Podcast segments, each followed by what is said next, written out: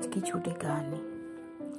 एक अवंती नगर नाम के एक नगर में एक ब्राह्मण रहता था। ब्राह्मण अपना और अपनी पत्नी का भिक्षा करके और पूजा पाठ करके चलाता था। ब्राह्मणी इससे बहुत नाखुश थी।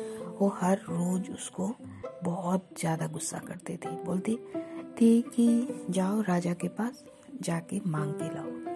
मगर ब्राह्मण बोलता था कि नहीं, मेरे को जो मिलता है, मैं इसी से बहुत खुश हूँ और मैं ब्राह्मण नहीं जाऊँगा राजा के पास मांगने। राजा के पास जो भी जाता था, राजा उसको जो चाहता था, वही उसको देता था।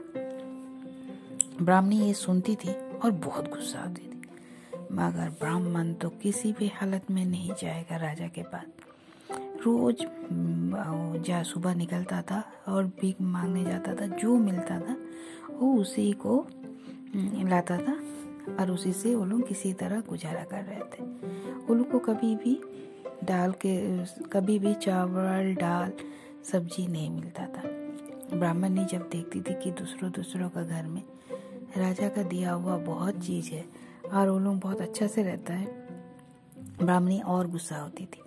ऐसे करके उन लोगों का दिन जा रहा था। ब्राह्मणी रोज गाली देती थी, रोज। एक दिन ब्राह्मण बोला कि नहीं, मैं तो नहीं जाऊँगा वहाँ मांगने तो ब्राह्मणी बोला, आज एक दिन गुस्सा होके बोली, नहीं, आज तो तुम्हें जाना ही पड़ेगा राजा के पास। तो वो गया राजा के पास, जाके बोला, जैसे राज दरबार पहुँचा, राजा कहीं निकल गए थे। उससे ब्राह्मण से राजा का भेंट नहीं हुआ। वो वापस आ गया। ब्राह्मण ने बोला, ज़रूर तुम जानबूझ के लेट करके गए जिससे राजा नहीं मिले। वो कुछ नहीं बोला। दूसरा दिन फिर ब्राह्मणी उसको ब्राह्मण की पत्नी उसको भेजा राज दरबार। राज वो फिर गया। उसको कोई उपाय नहीं था। गया तो उस दिन राजा आ, किसी काम से फिर बाहर निकल गया था। इससे फिर वो वापस लौट आया। किसी को कुछ नहीं बोला। इससे वो बहुत गुस्सा हो गया ब्राह्मणी बोला तुम तो चाहते ही नहीं हो कि राजा कुछ दे और हम लोग थोड़ा सा अच्छा से खा पी के अच्छा से रहे। तुम्हारी वजह से ऐसा हो रहा। बोल के बहुत झगड़ा करने लगी। ब्राह्मण कुछ नहीं बोला। तो तीसरे दिन फिर उसको जिद करके भेजा कि आज तो तुम कुछ लेके ही आना। ब्राह्मण गया, जाके राजा से मिला। राजा उस दिन मिल गया राजा। राजा बोला बोली महाराज, आपको क्या चाहिए? राजा बोला मुझे कुछ नहीं चाहिए। मतलब क्यों? क्योंकि यहाँ पर जो भी है ये आप खुद ने नहीं कमाया। तो हमको आप आ, तो बोलते ये ऐसे कैसे आप बोल रहे हो? बोलता हाँ अगर आप कुछ कमाया हुआ आपके पास है तो आप मुझे दीजिए नहीं तो मुझे आपसे कुछ भी नहीं चाहिए। राजा ये सुन के आश्चर्य हो गया। आज तक जो भी आता था वो जो देता था वो कुछ ना कुछ मांग के लेके जाता था। मगर ये क्या बोल रहा है कि कमाना? फिर वो सोचने लगा हाँ ये सब तो मैंने कुछ नहीं कमाया ये तो मेरा पिताजी का है और मैं राजा हूँ बोल के मुझे मिला हुआ है।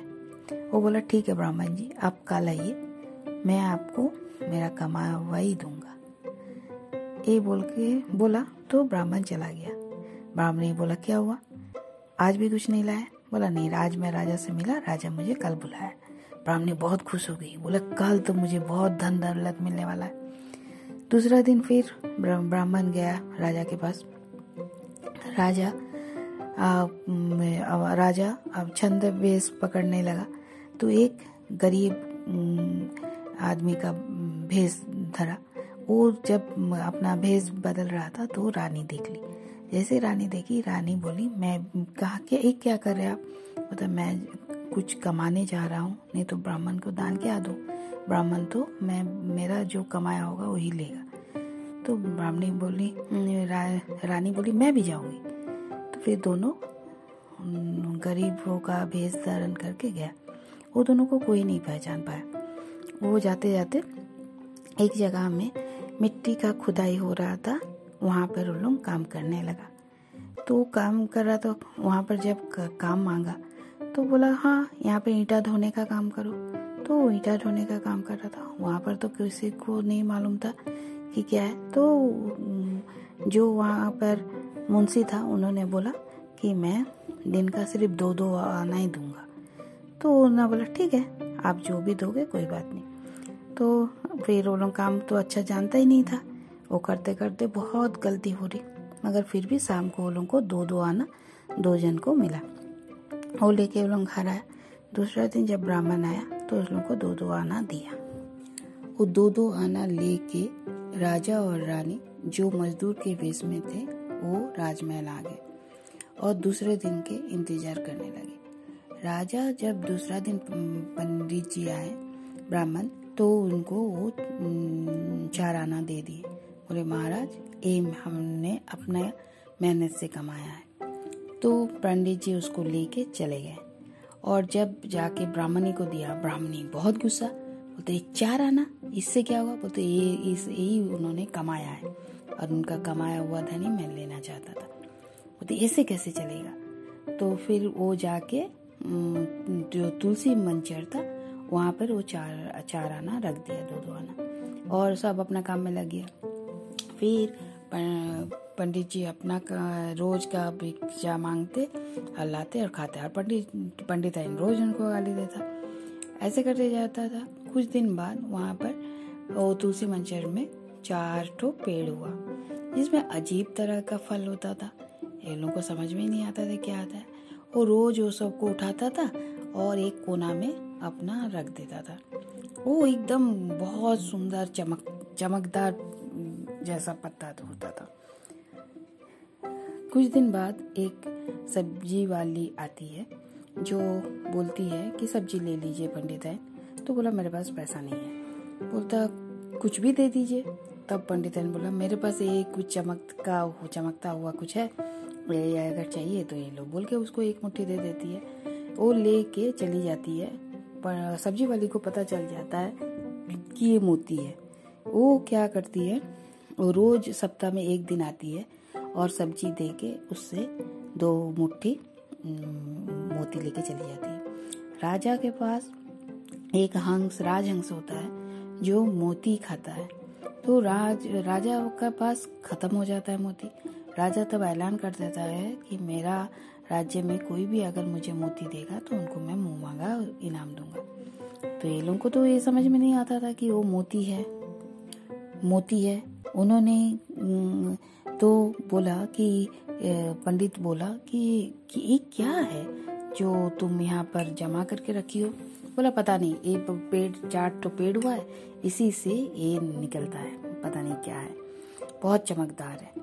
तो उसने बोला कि ठीक है राजा जब ऐलान किया है तो इसी को एक दिन बोरा में भर के राजा के पास जाके ले जाता है। राजा के पास बोलता है महाराज मुझे तो नहीं मालूम ये क्या है मेरा बगीचा में ये तुलसी पेड़ में हुआ है। तो राजा जैसे ही उसका बोरा खुलता है तो दिखता है मोती है। देख के राजा खुश हो जाता है और पंडित को मुँह मांगी इनाम देता है और बोलता है, ये मोती है। तो बोलते ये मोती कैसे है? ये कहाँ से है? तो वो ब्राह्मण याद करने की कोशिश करता है, ये कैसे हुआ? तो बोलता, हमको नहीं मालूम। तो फिर याद करते करते उनको याद आया कि, आप ही ने तो मुझे चार आना दिया था, वो मैं तुलसी मंचर में रख दिया था। उसी से ही ये मोती फैल रहा है। तब राजा अपना सब राज राज दरबार का आदमी लोगों के साथ उनका पंडित का घर जाता है। जाके देखता है उसको खोद के उठा के, देखता है उसका नीचे में सचमुच के वो एक एक आना चार पेड़ में लटका हुआ है। वही मोती का फल देता है। राजा बहुत खुश होता है और पंडित को बहुत सारा इनाम देता है। और इसी तरह पंडित अपना स, उनका भी अवस्था ठीक हो जाती है। इससे राजा भी बहुत खुश होता है क्योंकि उनका राजहंस के लिए मोती वाली पेड़ मिल जाती है। धन्यवाद।